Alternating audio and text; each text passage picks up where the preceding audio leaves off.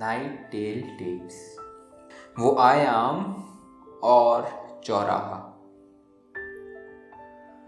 उन आयामों को पाने का जी करता है, पर उस चौराहे में आते ही वही जी खूब ठिठुरता है।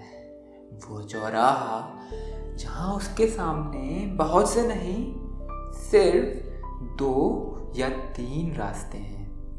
कदम कहाँ बढ़ाने हैं? संघर्ष बस इसी बात का है।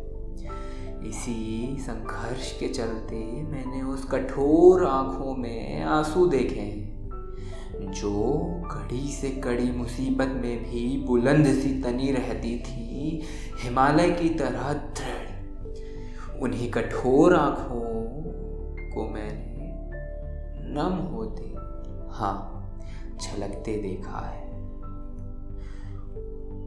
उस गम को बहते देखा है, जहाँ उस गम की कोई परिभाषा ही नहीं है। बस खुद को कोसता कमज़ोर समझता, खुद की लड़ाइयों में व्यस्त, मायूसी में लिपटी आशाओं का बसेरा लिए। मन उसका दर बदर भटकता फिरता है। वो आयाम जिसे वो आसानी से पा सकता है, जिसकी खोज में वो कई बरसों से है।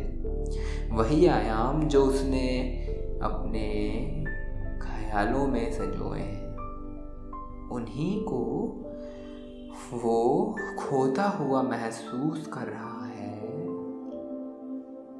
उस चौराहे के आते ही। कहाँ जाए, कौन सा रास्ता चुने वो तो इस रास्ते पर चलने को कह रहे हैं, कोई उस रास्ते पर। वही उसका दिल उन्हीं आयामों को पाने की और जाने को तरस रहा है। क्या उसे उनके दिखाए रास्तों में चलना चाहिए? या गिरते पड़ते चट्टानों सी मज़बूत, क्षणिक मुसीबतों का सामना करके अपने दिखाए रास्ते पर पैर रखना चाहिए। आप क्या कहते हैं? आप क्या करते हैं?